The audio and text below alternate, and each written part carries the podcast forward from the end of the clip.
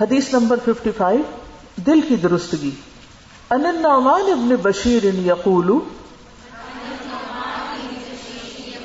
کتاب دیکھ کے پڑھیے، ان النعمان ابن بشیر یقول، سمعت رسول اللہ صلی اللہ علیہ وسلم یقول،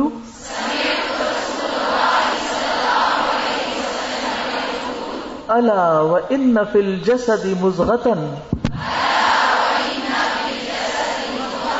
اذا صلحت، صلح الجسد كله. واذا فسدت فسد الجسد كله. الا وهي القلب. کتاب الایمان۔ نعمان بن بشیر رضی اللہ عنہ روایت کرتے ہیں۔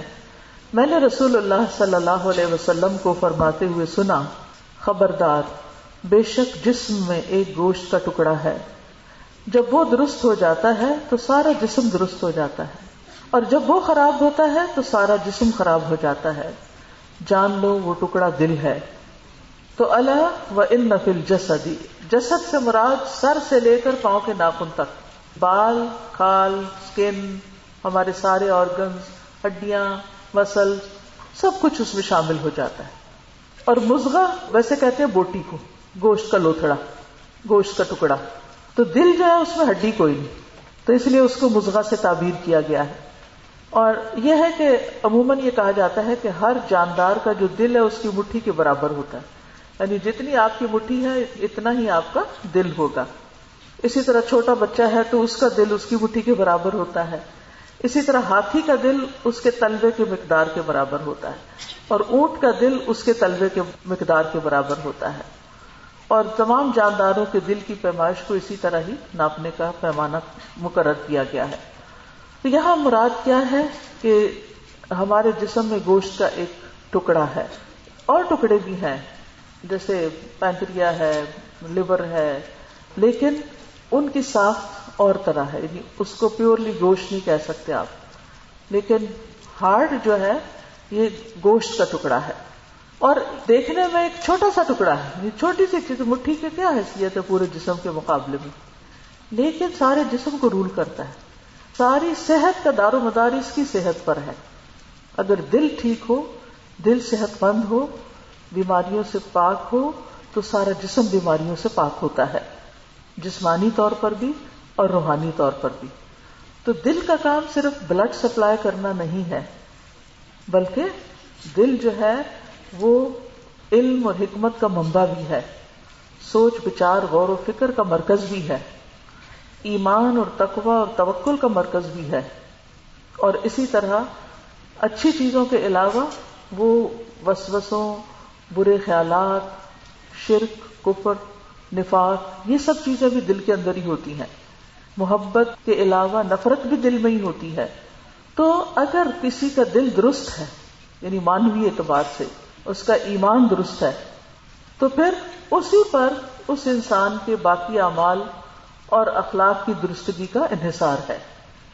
یاد رکھیے، ایمان کا مرکز دل ہے اور ایمان اسی وقت درست ہوگا جب دل درست ہوگا۔ انس بن مالک سے روایت ہے کہ رسول اللہ صلی اللہ علیہ وسلم نے فرمایا، کسی بندے کا ایمان درست نہیں ہوتا، یہاں تک کہ اس کا دل درست ہو۔ اور اس کا دل درست نہیں ہوتا، یہاں تک کہ اس کی زبان درست ہو جائے۔ یعنی کسی انسان کے دل کا پتہ کہاں سے چلتا ہے؟ اس کی زبان سے چلتا ہے کہ وہ بولتا کیا ہے، وہ کہتا کیا ہے۔ وہ زبان سے کس طرح کا معاملہ دوسرے کے ساتھ کرتا ہے؟ تو جو کسی کو گالی گلوچ کرے، یا کوئی کسی کو لام تان کرے، یا غیبت کرے، یا کسی کو تانا دے یا کسی کو ایسی باتیں کرے کہ جس سے دوسرے کو اذیت پہنچے، تو اس کا صاحب مطلب اس کا دل ٹھیک نہیں، اس کے دل کے اندر خرابی ہے۔ کیونکہ اگر اس کے دل کے اندر کسی کے لیے خیر خواہی ہوتی، تو وہ اس طرح کی بات نہ کرتا۔ پھر اسی طرح دل میں ایمان جب ہوتا ہے اور اگر اس کی نگہداشت نہ کی جائے، تو کیا ہوتا ہے؟ وہ پرانا ہو جاتا ہے۔ رسول اللہ صلی اللہ علیہ وسلم نے فرمایا یقیناً ایمان تمہارے پیٹوں میں اس طرح پرانا ہو جاتا ہے، جس طرح کپڑا پرانا ہو جاتا ہے۔ تو تم اللہ سے سوال کیا کرو کہ اللہ تعالیٰ تمہارے دلوں میں ایمان کی تجدید کرتا رہے۔ تو اس کا یہ مطلب ہے کہ دلوں کو تازگی بخشنے والی چیزیں، دلوں کو رونق بخشنے والی چیزیں یعنی ایمانی اعتبار سے، نیکی کے اعتبار سے ان کا اہتمام کیا جاتا رہنا چاہیے۔ پھر اسی طرح جہاں ایمان دل میں ہوتا ہے، وہاں نفاق بھی ہوتا ہے۔ یہ دونوں دونوں چیزیں تو آپ دیکھیے کہ دل سے صاف خون بھی گزرتا ہے اور جو دوسرا ہے وہ بھی گزرتا ہے۔ اسی طرح اچھے خیالات بھی گزرتے ہیں اور برے خیالات بھی گزرتے ہیں۔ ایمان اور تقوی بھی ہے تو نفاق اور کفر بھی ہے۔ تو جب دلوں میں ایمان کی بجائے منافقت آ جاتی ہے، تو پھر انسان کے اخلاق اور انسان کے اعمال بھی اسی کے مطابق ہونے لگتے ہیں اور انسان کو پتہ بھی نہیں چلتا۔ اکثر جب نفاق کی بات کی جاتی ہے نا، تو ہم میں سے بہت سے لوگ اپنے آپ کو اس سے بری قرار دے دیتے ہیں کہ ہمارے اندر شکر ہے، منافقت نہیں۔ فلاں منافق، فلاں کے اندر منافقت ہے۔ لیکن صحابہ کرام اس سے بالکل مختلف تھے۔ صحابہ کرام دوسروں کی بجائے اپنے بارے میں سوچتے کہ میرے اندر تو نہیں۔ حضرت عمر رضی اللہ تعالیٰ عنہ، جن کی خوبیوں کا شمار نہیں، جن کی نیکیوں کا شمار نہیں، وہ اپنے نفاق کے بارے میں خوف زدہ تھے کہ کہیں میرے اندر تو منافقت نہیں۔ تو ایک صحابی تھے حضرت حضیفہ جن کو نبی صلی اللہ علیہ وسلم نے مدینہ میں رہنے والے منافقین کے نام بتا دیے تھے۔ تو ایک دفعہ حضرت عمر ان کے پاس گئے اور کہنے لگے، میں تمہیں اللہ کی قسم دے کے پوچھتا ہوں، مجھے بتاؤ، اس لسٹ میں میرا نام تو نہیں؟ کہیں میں تو نہیں منافق؟ ابو بکر رضی اللہ عنہ، جن کے امت پر بے شمار احسانات ہیں۔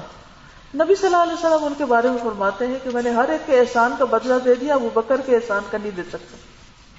لیکن وہ بھی اپنے بارے میں نفاق سے ڈرتے ہیں۔ وہ جا رہے ہوتے ہیں کہ ایک صحابی ہے حنزلہ رضی اللہ عنہ۔ وہ ان سے کہتے ہیں کہ نافا کا حنزلہ۔ حنزلہ تو منافق ہو گیا۔ تو انہوں نے پوچھا کیوں؟ کہنے لگے کہ میں جب نبی صلی اللہ علیہ وسلم کی مجلس میں ہوتا ہوں تو میرے دل کی حالت کچھ اور ہوتی ہے۔ اور جب میں گھر واپس لوٹتا ہوں، بیوی بچوں میں ہوتا ہوں تو میرا حال کچھ اور ہوتا ہے۔ تو اس پر انہوں نے کہا کہ میرا بھی یہی حال ہوتا ہے۔ تو پھر وہ نبی صلی اللہ علیہ وسلم کے پاس گئے۔ انہوں نے کہا کہ اگر ہر جگہ تمہارا یہی حال ہو تو فرشتے گلیوں میں تم سے سلام کریں۔ تو بڑے بڑے صحابہ کرام، اسی طرح حضرت ابو دردا ہے جبیر بن نفیر کہتے ہیں کہ میں ہمس میں، شام کا ایک شہر ہے، ہمس میں ابو دردا کے پاس ان کے گھر میں گیا۔ آپ کو معلوم ہے نا کہ نبی صلی اللہ علیہ وسلم کی وفات کے بعد صحابہ کرام دین کی تبلیغ کے لیے دنیا کے مختلف علاقوں میں پھیل گئے تھے۔ تو ابو دردا جو تھے وہ شام کے علاقے میں چلے گئے تھے۔ اسی طرح بلال رضی اللہ عنہ، ان کی قبریں بھی وہی ہیں۔ وہ اپنی مسجد میں کھڑے نماز پڑھ رہے تھے، ابو دردا جب وہ تشاہد میں بیٹھے تو نفاق سے اللہ عز و جلہ کی پناہ مانگنے لگے۔ جب انہوں نے سلام پھیرا تو میں نے ان سے کہا، اے ابو دردا اللہ آپ کو معاف کرے۔ آپ کا نفاق سے کیا تعلق؟ آپ کا نفاق سے کیا جوڑ؟ یعنی آپ تو منافق نہیں ہو سکتے، آپ تو صحابی ہیں۔ آپ تو اتنے نیک ہیں۔ انہوں نے تین دفعہ کہا اللہ غفرن. اے اللہ معاف کر دینا۔ یا اللہ تو معاف کر دینا، یا اللہ تو معاف کر دینا۔ اور فرمایا، جو مصیبت سے بے خوف ہوتا ہے، اس کو مصیبت سے تحفظ حاصل نہیں ہو سکتا۔ اللہ کی قسم، ایک آدمی ایک ہی گھڑی میں فتنے میں ڈال دیا جاتا ہے اور وہ اپنے دین سے پھر جاتا ہے۔ یعنی ایک شخص جو ہے، سال ہر سال نیکی کے رستے پر ہوتا ہے۔ پھر کوئی آزمائش آ جاتی ہے۔ یا شیطان کو ایسا وسوسہ دل میں ڈال دیتا ہے کہ جس سے وہ باہر نہیں نکل سکتا۔ وہ اس میں گھر کے رہ جاتا ہے۔ ابھی ریسنٹلی مجھے ایک میڈیکل کی اسٹوڈینٹ کو ملنے کا اتفاق ہوا۔ اچھی بلی وہ پڑھ رہی تھی اور ایک اچھی بریلینٹ اسٹوڈینٹ تھی کہ اچانک زندگی میں کوئی واقعہ پیش آ گیا اور اس کے بعد جو اس کی حالت ہے وہ دیکھی نہیں جاتی۔ ایک خیال ہے کسی چیز کا اس کے اپنے بارے میں جو اس کے دل میں ایسے بیٹھ گیا کہ نہ وہ صحیح طرح سو سکتی ہے، نہ کھا سکتی ہے، نہ کوئی کام کر سکتی ہے، نہ پڑھ سکتی ہے۔ یعنی کچھ کرنے کے قابل نہیں رہی۔ حالانکہ اس سے پہلے بالکل ہیلدی اور انرجیٹک کہ میڈیکل میں کوئی ایسے گئے گزرے اسٹوڈنٹ تو نہیں جاتے۔ کیونکہ اس کا ذاتی مسئلہ تو میں بیان نہیں کر سکتی کہ وہ خیال کیا جو اس کے اندر اٹک گیا ہے۔ لیکن یہاں اس حدیث سے یہ پتا چلتا ہے کہ انسان بڑا کمزور ہے۔ خلقل انسان ضعیفہ ہم سب کو اپنے بارے میں ہمیشہ فکر رہنی چاہیے اور کبھی تھوڑا سا بھی تکبر نہ آئے۔ اب آپ دیکھیے، شیطان کے بارے میں، ابلیس کے بارے میں آپ سب جانتے ہیں کہ وہ بڑا متقی پرہیزگار لوگوں میں شمار ہوتا تھا، تاکہ اس کی دوستی فرشتوں سے ہو گئی یعنی اتنا عبادت گزار تھا۔ لیکن عبادت گزار ہونے کے باوجود اس کے دل کے اندر ایک خرابی چھپی ہوئی تھی اور وہ کیا تھی؟ تکبر کی کہ میں بڑا ہوں، میں زیادہ اچھا ہوں، میں دوسروں سے اچھا ہوں۔ جس کا اظہار اس نے بعد میں کر دیا، انا خیر من، میں اس سے زیادہ اچھا ہوں۔ تو اللہ سبحانہ تعالیٰ نے اس کو ایک امتحان میں ڈالا کہ آدم کو سجدہ کرو۔ اور وہاں اکڑ گیا۔ اللہ کے حکم کے نافرمانی کر بیٹھا۔ مکان من الکافرین، وہ کافرین میں شمار ہو گیا، خاصدین میں شمار ہو گیا۔ تو انسان کو کبھی بھی اپنے اوپر یہ تسلی نہیں ہونی چاہیے کہ میرا سب کچھ ٹھیک ہو گیا ہے۔ یا میں جو کچھ کرتا ہوں وہ سب صحیح ہے۔ یا میرا انجام بہت ہی اچھا ہوگا۔ اچھی امید رکھنی چاہیے۔ لیکن اللہ سے ڈرتے ہوئے زندگی بسر کرنی چاہیے۔ اسی ڈر کا نام تقوی ہے۔ اور ہر ہر معاملے میں پھونک پھونک کے قدم رکھنا چاہیے۔ یعنی سوچ کے بات کرنی چاہیے۔ اور احتیاط کے ساتھ آگے بڑھنا چاہیے۔ کہ کہیں کوئی ایسی چیز نہ ہو جو اللہ تعالیٰ کو ناراض کر دے۔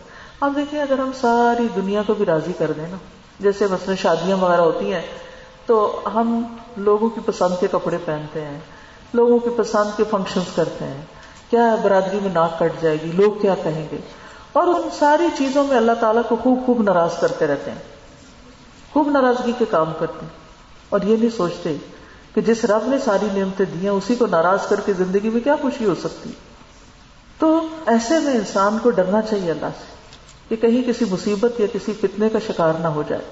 تو حضرت ابو دردا کہتے ہیں، اللہ کی قسم، ایک آدمی ایک ہی گھڑی میں فتنے میں ڈال دیا جاتا ہے اور وہ اپنے دین سے پھر جاتا ہے۔ پھر اسی طرح یہ ہے کہ تقوی کا مقام بھی دل ہے۔ اللہ تعالیٰ دلوں کی بنا پہ بندوں کو چنتا ہے یعنی کسی نیک کام کے لیے۔ وہ شکلیں نہیں دیکھتا کہ کون کتنا خوبصورت ہے۔ وہ کسی کی ڈگری نہیں دیکھتا کہ کون کتنا پڑھا لکھا ہے۔ وہ یہ نہیں دیکھتا کہ کس کے پاس کتنا مال ہے۔ وہ یہ دیکھتا ہے کہ کس کا دل کیسا ہے۔ رسول اللہ صلی اللہ علیہ وسلم نے فرمایا، بے شک اللہ نہ تمہارے جسموں کو دیکھتا ہے، نہ تمہاری شکلوں کو دیکھتا ہے، لیکن وہ تمہارے دلوں کی طرف دیکھتا ہے۔ اور آپ نے اپنی انگلیوں سے اپنے سینے کی طرف اشارہ فرمایا کہ دل کو دیکھتا ہے اللہ تعالیٰ۔ اور یہی وجہ ہے کہ محمد صلی اللہ علیہ وسلم کا دل سب انسانوں سے زیادہ بہترین اللہ نے پایا تو ان کو نبی بنا دیا۔ عبداللہ بن مسعود کہتے ہیں، مسند احمد کی روایت ہے کہ بے شک اللہ نے بندوں کے دلوں پر نظر فرمائی تو قلب محمد صلی اللہ علیہ وسلم کو بندوں کے دلوں میں سب سے بہتر پایا۔ تو اس لیے اللہ نے ان کو اپنے لیے منتخب کر لیا اور انہیں پیغمبری کا شرف عطا کر کے مبوس فرمایا۔ پھر قلب محمد کے بعد بندوں کے دلوں پر نظر فرمائی تو آپ کے صحابہ کے دلوں کو، بندوں کے دلوں میں سب سے بہترین پایا۔ چنانچہ اللہ نے انہیں اپنے نبی کا وزیر بنا دیا۔ تو اللہ سبحانہ تعالیٰ جب خیر کے کاموں کے لیے بھی کسی کو چنتا ہے اور اس میں جس طرح برکت ڈالتا ہے تو وہ اس کے دل کو دیکھتا ہے۔ لہذا ہمیں زیادہ فکر دل کی ہونی چاہیے، لیکن ہم زیادہ تو شکل و صورت کی کرتے ہیں اور اس پہ کتنا کتنا خرچ کر دیتے ہیں، مہنگی مہنگی کاسمیٹکس خرید لیتے ہیں۔ ہزاروں روپے پارلر میں لگا دیتے ہیں اور کپڑوں پہ کتنا کچھ خرچ کر ڈالتے ہیں۔ صرف اس لیے کہ ہم دوسروں کے درمیان خوبصورت لگیں پریزنٹیبل لگیں۔ لیکن اس وقت یہ نہیں سوچتے کہ یہ اللہ سبحانہ تعالیٰ کے نزدیک کیا حیثیت رکھتا ہے۔ اگر اس کو یہ شکل پسند نہ آئی تو پھر یہ شکل کس کام کی؟ اگر اس نے اس چہرے کو جہنم سے نہ بچایا تو یہ چہرہ کس کام کا؟ اگر میری اسمارٹنیس اور میرا کپڑا اور میرا زیور اور میرا سارا گیٹ اپ جو ہے، یہ اگر اللہ کو پسند نہ آیا اور یہ مجھے جہنم سے نہ بچا سکا، تو پھر یہ ساری چیزیں میرے کس کام کی؟ تو اس لیے ہم سب کو دلوں کی فکر کرنی چاہیے، اندر کی بیوٹیفیکیشن کی فکر کرنی چاہیے اور پھر اپنے دل کے اندر جو خیر کے جذبات ہیں، ان کو اور زیادہ بڑھانا چاہیے اور جہاں کوئی شر ہے اس کو نکالنے کی کوشش کرنی چاہیے۔ اسی کا نام تزکیہ ہے، ٹھیک ہے؟ تزکیہ دو چیزوں پر مشتمل ہوتا ہے۔ ایک ہوتا ہے کسی جگہ سے خراب چیزوں کو نکالتے چلے جانا، پیوریفائی کرنا۔ جیسے ایک باغ آپ لگاتے ہیں نا، تو اس میں سے آپ ویڈس کو نکالتے ہیں۔ اور آپ کیا کرتے ہیں؟ اچھے سیڈز کو ڈالتے ہیں۔ بیج نکالتے ہیں اور سیڈ ڈالتے ہیں، جو آپ کو مطلوب ہوتے ہیں۔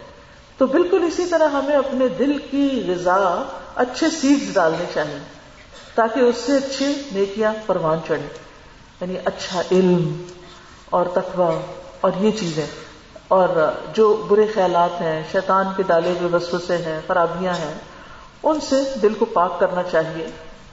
کیونکہ دل پاک ہوگا تو سارے اعمال بھی پاک ہوتے چلے جائیں گے۔ اور پھر یہ کہ دل جو کہ سوچنے، سمجھنے کا آلہ بھی ہے تو اس لیے بڑی احتیاط کرنی چاہیے کہ آنکھوں سے ایسی چیزیں نہ دیکھیں کہ جو ہمارا دل خراب کریں فوش مناظر نہ دیکھیں، ننگی فلمیں نہ دیکھیں۔ حرام چیزیں جن کو دیکھنے سے اللہ نے منع کیا ان سے بچیں۔ اور کانوں سے وہ باتیں نہ سنیں کہ جو ہمارے دلوں کو خراب کر دینے والی ہیں۔ کیونکہ دل کی حفاظت بڑا اہم کام ہے۔ لیکن یہ دو ونڈوز ہیں دروازے اور ونڈوز ہیں جو ہر چیز دل کے اندر لے جا رہے ہیں۔ اچھی مجلس میں بیٹھیں، اچھے دوستوں میں بیٹھیں اچھی کتابیں پڑھیں اچھا علم حاصل کریں، نیت کا بار بار جائزہ لیتے رہیں۔ تو آپ دیکھیں گے کہ انشاءاللہ آپ اسپرچلی گرو کرنا شروع کر دیں گے۔ تو ہم میں سے ہر شخص کو اپنی زندگی میں اپنے دل کا جائزہ لیتے رہنا چاہیے یعنی اپنی نیتوں کا جائزہ لیتے رہنا چاہیے۔ اپنی سوچوں اور خیالات کا خود محاسبہ کرنا چاہیے کسی کو تو پتہ ہی نہیں میں کیا سوچ رہی ہوں اس مجلس میں بھی بیٹھ کے میرا دل یہاں ہے یا کہیں اور باہر، کسی کو کیا پتا تھوڑا بہت چہرے سے اندازہ ہو جاتا ہے، لیکن حتمی بات تو کچھ نہیں کہہ سکتے آپ۔ تو اس لیے وہ تو ہم خود ہی چیک کر سکتے ہیں۔ اور یہ ہمارا ہی کام ہے۔ اور ہمیں خود ہی چیک کرنا ہوگا۔ تو اس لیے بہت ضروری ہے کہ ہم اس بارے میں احتیاط برتیں۔ پھر اسی طرح دل اللہ کے برتن ہے ابو امبسا خولانی سے مرضی ہے کہ نبی صلی اللہ علیہ وسلم نے فرمایا بلا شبہ اہل زمین میں سے اللہ کے لیے کچھ برتن ہیں اور تمہارے رب کے برتن اس کے نیک لوگوں کے دل ہیں اور اس کی طرف ان میں سب سے زیادہ پسندیدہ وہ ہیں جو ان میں سب سے زیادہ نرم ہیں اور ان میں سب سے زیادہ رکت والے ہیں۔ تو اس سے کیا پتا چلتا ہے کہ اللہ کے پسندیدہ لوگ کون ہیں؟ جن کے دل نرم ہیں۔ سخت دل والے لوگ اللہ کو پسند نہیں۔ سخت دل والے لوگ وہ ہوتے ہیں جن کے اندر انا ہوتی، جن کے اندر جھکاؤ نہیں ہوتا۔ جو کسی کو معاف نہیں کر سکتے، جو کسی کی غلطیوں کو اگنور نہیں کر سکتے، جو انتقام لینے کی سوچتے رہتے ہیں۔ تو نتیجہ کیا ہوتا ہے؟ اس انتقام کی آگ میں بعض اوقات مظلوم سے نکل کے ظالم بن جاتے ہیں، حد سے بڑھ جاتے ہیں۔ کتنی کیسز ایسے ہوتے ہیں کہ مثلاً کوئی ایک دوسرے کو گالی دیتا ہے دوسرا اس کو قتل ہی کر ڈالتا ہے۔ ایک عورت تھوڑی سی بات تو غضبناک ہو کے کوئی بات کرتی ہے، شوہر اس کو طلاق ہی دے ڈالتا ہے۔ تو اب بیوی کی ناراضگی کا مطلب یہ تو نہیں کہ اس کو گھر سے نکال دیا جائے، اس کو طلاق ہی دے دی جائے۔ لیکن آپ دیکھیں کہ ایسے کیسے کیسے ظلم ہمارے معاشرے میں ہو رہے ہیں۔ تو یہ اسی وجہ سے کہ ہمارے دل اسپرچلی گرو نہیں کیے، تزکیہ نہیں ہوا ان کا، پاک نہیں ہوئے۔ اور یہ بھی یاد رکھیے کہ دل جو ہے نا، وہ ایک بادشاہ کی طرح ہے پورے مملکت میں۔ جسم ہمارا مملکت ہے اور دل بادشاہ ہے۔ تو جب کسی ملک کو فتح کرنا ہوتا ہے تو اس کی جو آرمی ہوتی ہے یا اس کا جو بادشاہ ہوتا ہے اس کے اوپر اٹیک کیا جاتا ہے تاکہ اس کو ہٹا کے اس پر قبضہ کیا جا سکے۔ عوام تو پھر ہر ایک کے ساتھ ہی لگ جاتے ہیں نا۔ آزاد، جہاد، پاؤں زبان یہ ساری چیزیں تو دل کے تابع ہیں۔ تو اس لیے ابلیس سیدھے رستے سے روکنے کے لیے انسان کے دل پہ اٹیک کرتا ہے۔ ابن تیم کہتے ہیں، جب اللہ کے دشمن ابلیس کو یہ علم ہوا کہ دل پر ہی ہر چیز کا دار و مدار ہے اور اسی پر ہر چیز کا سہارا ہے۔ تو اس نے وسوسوں کے ساتھ اس پر فوجوں کی چڑھائی کر دی۔ اس کی طرح مختلف خواہشات کو لے آیا۔ تو اس سے کیا پتا چلتا ہے کہ ابلیس خواہشات کے ذریعے انسان کو کنٹرول کرتا ہے۔ اس کے لیے سرات مستقیم سے روکنے والے اقوال اور اعمال مزین کر دیے۔ اسے گمراہی کے ایسے اسباب کے ساتھ مدد دی جو اسے ہدایت توفیق کے اسباب سے کاٹ کے رکھ دیتے ہیں۔ اس کے لیے ایسی پھانسیاں اور جال نصب کیے کہ وہ ان میں گرفتار ہونے سے بچ بھی جائے، تو ان سے پیدا ہونے والی رکاوٹ اور کجی سے نہیں بچ سکتا۔ تو اس لیے انسان کو اپنے دل کی حفاظت کرنی۔ اور دل کو مختلف طرح کے شر سے بچا کر اس کو قلب سلیم بنانا ہے، کیونکہ دلوں کی صفائی کے بغیر جنت میں داخلہ ممکن نہیں۔ جنت میں جانے والوں کے دل صاف ہوں گے۔ قرآن مجید میں آتا ہے ان المتقین فی جنات و عیون ادخلوها بسلام آمنین ونزعنا ما فی صدورهم من غل اخوانا على سرر متقابلین بے شک متقی لوگ باغوں اور چشموں میں ہوں گے اور ان سے کہا جائے گا، اس میں سلامتی کے ساتھ بے خوف ہو کر داخل ہو جاؤ اور ہم ان کے سینوں میں جو بھی کینا ہے نکال دیں گے۔ بھائی بھائی بن کر تختوں پر آمنے سامنے بیٹھے ہوں گے۔ بھائی بھائی بن کر تختوں پر آمنے سامنے بیٹھے ہوں۔ تو جنت میں جانے والوں کے دل جو ہیں، وہ ایک دوسرے کے لیے بالکل صاف ہوں گے اور وہ خوشی خوشی وہاں ایک دوسرے سے ملاقات کریں گے۔ تو وہاں پہنچنے کے لیے ضروری ہے کہ دنیا میں ہی یہ صفائی کر لی جائے۔ اور اگر یہاں نہ ہوئی اور انسان اسی طرح مر گیا، تو پھر قیامت کے دن جنت میں داخل ہونے سے پہلے جنت اور جہنم کے بیچ میں ایک پل ہوگا جس کو کنترا کہا جاتا ہے۔ وہاں پر لوگوں کو روکا جائے گا اور دلوں کو صاف کیا جائے گا۔ میلے دل کے ساتھ، بغض کے ساتھ، حسد کے ساتھ، نفرت کے ساتھ کوئی شخص جنت میں نہیں جا سکتا۔ کیونکہ جنت نیک لوگوں کی، متقی لوگوں کی بستی ہے اور وہاں پر کوئی بھی برے دل والا نہیں جا سکتا۔ تو اس لیے اللہ تعالیٰ سے دعائیں بھی کرنی چاہیے کہ اللہ ہمارا دل سلامت رکھے، دل ٹیڑھا نہ ہو۔ اس لیے دعا کرنی چاہیے رب بنا لا تو کلو بنا باد کنا وہ لنا مل کا رحم ان کا انتل اسی طرح دل سے کینا نکالنے والی بھی ایک دعا ہے اللہ مہد قلبی و سد لسانی وسل السخیمت قلبی۔ اے اللہ، میرے دل کو رہنمائی عطا کر۔ میری زبان کو درستگی عطا فرما۔ میرے دل کے کینے کو دور کر دے۔ پھر اسی طرح ایسے دل سے پناہ مانگنی چاہیے جس میں اللہ کا ڈر نہ ہو۔ اللہ انی اعوذ بک من علم لا ينفع ومن قلب لا يخشع ومن نفس لا تشفع ومن دعوت لا يستجاب لها اے اللہ، میں تجھ سے ایسے علم سے پناہ مانگتا ہوں جو نفع دینے والا نہ ہو۔ پھر اتنی اتنی ڈگریاں اور اس کا کوئی فائدہ نہ ہو، کاغذ کا ٹکڑا ہی بس ہاتھ میں ہو اور ایسے دل سے جو ڈرنے والا نہ ہو، اور ایسے نفس سے جو سیر ہونے والا نہ ہو، اور ایسی دعا سے جو قبول ہونے والی نہ ہو۔ دل کے شر سے بھی پناہ مانگنی چاہیے۔ اللہ من شر سمی و من شر بسری و من شر لسانی وہ من شر قلبی۔ اسی طرح دل میں نور پیدا کرنے والی دعا پڑھنی چاہیے۔ اللہ جعل فی قلبی نورا۔ اللہ میرے دل میں نور پیدا کر دے۔ اسی طرح دل کی صفائی کی دعا کرنی چاہیے۔ اللہ مغسل قلبی بما الثلج والبرد۔ اے اللہ میرے دل کو برف اور اولے کے پانی سے دھو دے۔ ونق قلبی من الخطایا کما نقیت الثوب الابید من الدنس۔ اور میرے دل کو خطاؤں سے صاف کر دے، جیسے کہ سفید کپڑے کو میل سے صاف کرتا ہے۔ تو اس سے کیا پتا چلتا ہے کہ دل کی صفائی دنیا میں ہی ہو جانی چاہیے اور ایک طرف دعا کرنے کہ اللہ ٹیڑھا نہ ہو اور دوسرا یہ کہ دل جمع رہے دین پر۔ کبھی ہمارا دل دین سے بھرے نہ، کبھی گھبرائے نہ۔ اور کبھی یہ نہ کہ بس بہت ہو گیا، بہت دین پڑھ لیا، بہت اللہ اللہ کر لیا، اب کافی۔ کئی لوگ اس طرح بھی کہہ دیتے ہیں نا۔ تو اس طرح کی ناشکری کے کلمات ادا نہیں کرنے چاہیے، بلکہ انسان کو زیادہ سے زیادہ اللہ کی طرف رجوع کر کے دل کی حفاظت کی دعا مانگنی چاہیے۔ اور دل کو خوبصورت بنانے کی دعا کرنی چاہیے۔ اللہ محب ایمان و زین فی قلوبنا۔ اللہ، ایمان کو ہمارے لیے محبوب بنا دے اور اسے ہمارے دلوں میں مزین کر دے۔ وہ کر رہے الین القفر اول خصوق اول اور کفر، نافرمانی اور گناہوں کو ہمارے لیے ناپسندیدہ بنا دے۔